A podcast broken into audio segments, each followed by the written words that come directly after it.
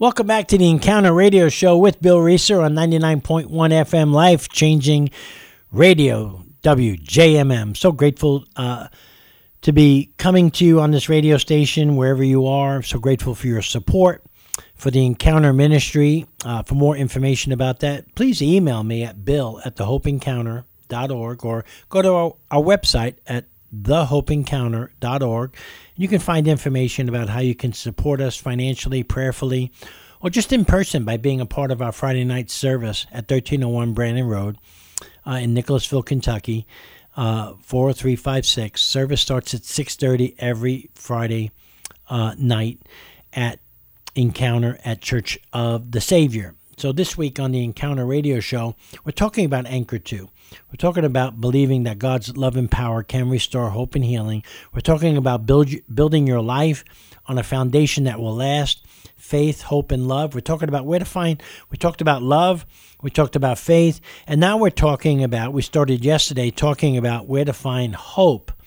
And today I want to start out our show by letting you know and telling you and communicating to you in the best way that I can that hope never ever disappoints when you have the hope of Jesus Christ in your life, when you have the hope of heaven, when you have the hope of the Holy Spirit, the hope of the Word, and everything that the Father has given to you through His Son, Jesus Christ.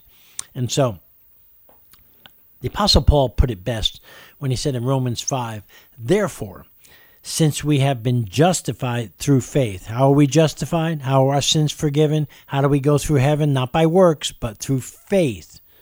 When we trust in Jesus Christ to forgive us our sins, become our sins, die to our sins, defeat that sin, defeat the grave, so that we can have eternal life.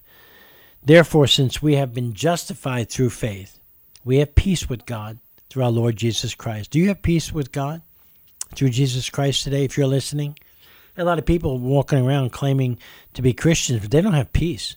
But if you've been forgiven and if you've had a born again experience, you have peace with God through our Lord Jesus Christ, through whom we have gained access by faith into this grace in which we now stand. And many of us don't understand our position in Christ, in, in what hope and what grace has declared what our position is in Christ. So let me say it again. In Christ, we have peace with God. In Christ, we have gained access by faith into this grace in which we now stand. It goes on to say, and we rejoice in the hope of the glory of God. Not only so, and here comes the challenging and difficult part that many of us don't understand, but we also rejoice in our sufferings. Why? Because we know that suffering produces perseverance. And if we can survive the suffering that will produce perseverance, perseverance will then produce character, and that character will produce hope. So listen, this is a journey that's not optional. What's optional is you can jump off the train at any time, but you're going to miss out on on God's school of character development. And that's what hope does. Hope that does not lead to disappointment means you don't skip out on God's school of character development. It means you understand and believe by faith that God never wastes pain and suffering, but has a pathway and a purpose for you to go through, not get over all the time, but to go through so you can experience a living hope that never disappoints.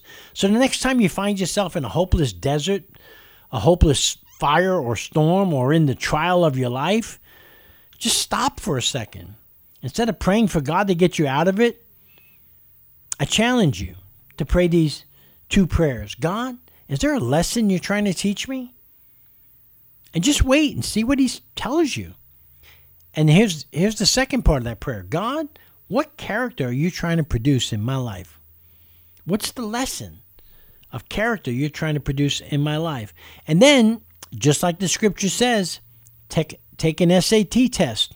The S stands for seek God's purpose in the storm. The A stands for acknowledge His presence, His truth, and His leading. And then the T in SAT is trust God no matter what. And one last question. When I can't see God's hand in my life, can I trust His heart? If there's one heart that you can trust, it's the heart of God. not our heart, because our heart is deceitful.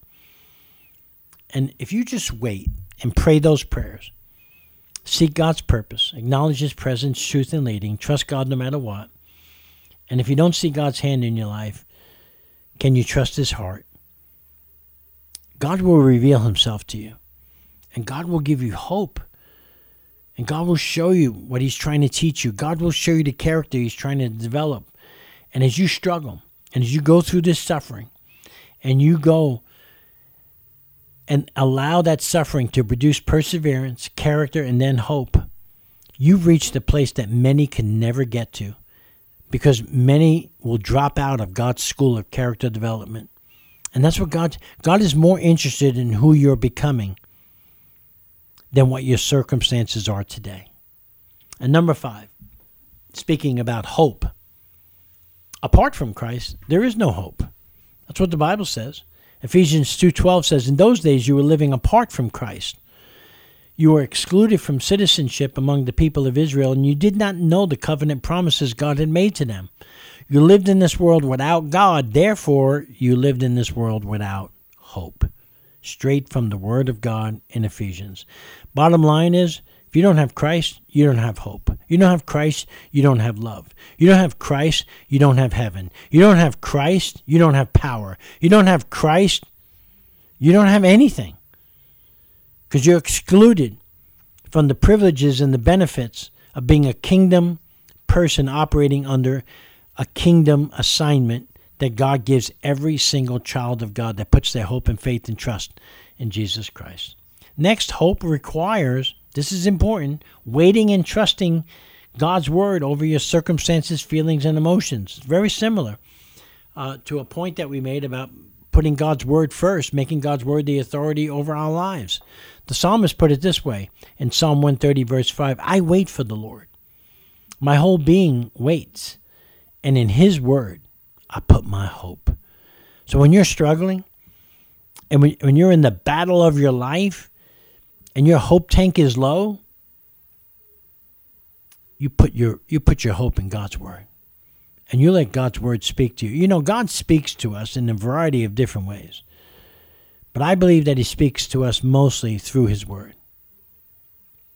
I think of the psalmist in Psalm 119, the longest psalm. He said this. He said, he said, Remember your word to your servant, for you have given me. And it wasn't so much a scripture, it tends to lead you to believe that that the Lord had made a promise to the psalmist, gave him a vision, gave him a picture, gave him a word, gave told him something that something would happen in his life. And he said, Remember what you told me, for you have given me hope. And if God's laid a promise on your heart years ago that maybe you've forgotten, or vision, or told you about a ministry that you'd be a part of, or something would happen, and you've lost hope, that's a great prayer to pray. Lord, remember your word to your servant, for you have given me hope. That's why the psalmist said in one in 130, I wait for the Lord. My whole being waits, and in his word I put my hope. Number seven, when you fear God and put your hope in his unfailing love, he never takes his eyes off of you. Look what the psalmist said in Psalm 33:18, "But the eyes of the Lord are on those who fear him, and on those whose hope is in his unfailing love." So listen, the fear of God not only is the beginning of wisdom, but the fear of God is how is how the Lord wants you to live your life. Now listen, it doesn't mean that you should be afraid of God, although anyone that has come to the realization that the God of the universe holds our life in his in his palm, in his hand. He controls our breathing. Everything that we are is a result of his blessing and grace in our lives. I mean, I've there, there's a fear that comes over me because of how powerful he is, but it's not a fear that's afraid of him. It's a fear that I love him so much. I don't ever want to let him down ever again in my life like I did for the first 36 years of my life. I lived like God never existed. I basically spit in his face and basically mocked God. I didn't want anything to do with God. But when Jesus Christ revealed himself to me and changed my life, the fear of God came upon me. And and I, I study God's word with fear and trembling. I pray with fear and trembling. Uh, because I don't ever want to let God down ever again. I hope that blesses you. I hope you've received that. I hope you understand that. Also, if we if we live without hope, it can mess with us mentally. Uh, we can get depressed, we can get fearful, we can get anxious. And that's why hope is the antidote to depression and hopelessness when you trust in God. The psalmist put it this way in Psalm 42 5 Why am I so depressed? Why this turmoil within me? Put your hope in God, for I will still praise Him, my Savior and my God. So, when we're depressed, when we're down, when we don't see an answer, the Bible says that the joy of the Lord is our strength, and when we put our hope, our faith, our trust, and we just we just surrender it all to God, that's the answer to hopelessness, depression, anxiety, fear, worry. I mean, and I've never seen the body of Christ being so crippled by those things like it is today. And so what we need what we need more is faith, hope and love. What we need more is hope. What we need more is more trust. What we need more is people operating in radical faith, calling on the name of God where we will receive mercy in our time of need. That's why my next point about hope is hope brings joy. That's why Romans 12 12 says, Be joyful in hope, patient in affliction, and faithful in prayer. It's very similar to 1 Thessalonians 5 16 through 18, which says, give thanks in all circumstances, pray without ceasing, uh, and and and have joy in, in in everything that you do. And so be joyful always, pray without ceasing, and give thanks in all circumstances. That's the proper uh, order of that scripture. And Romans, the Apostle Paul is saying, be joyful in hope, patient in affliction, and faithful in prayer. Are you like that? Is are you joyful in your hope? Are you joyful in the waiting? Are you joyful even before you don't see the miracle? Are you patient when you're afflicted? Are you patient in affliction? Are you faithful in prayer to pray until you see the miracle?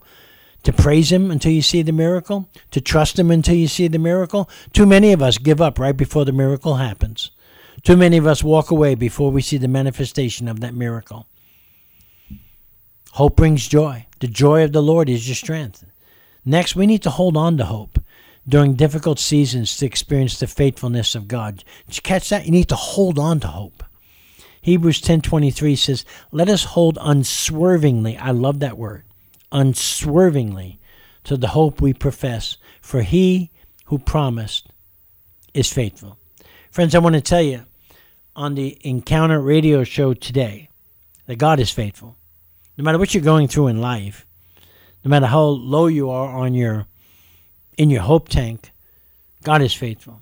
If you're depressed, God is faithful. If you need a financial miracle, God is faithful. If they told you that you have an incurable disease, God is faithful. If you don't see a way out of this storm that you're in, God is faithful. When everything seems impossible, nothing is impossible for God. When you need resurrection power, God is faithful. When you need something raised back from the dead, God is faithful. Friends, I want to tell you today that we serve a God that nothing is impossible. We serve a God who's the same yesterday, today, and forever. I don't know about you, but that gives me hope. Please email me at bill at thehopeencounter.org. Let me know how I can pray for you. And let me know how I can be a servant to you in any way possible. Thank you for tuning in to the Encounter Radio Show.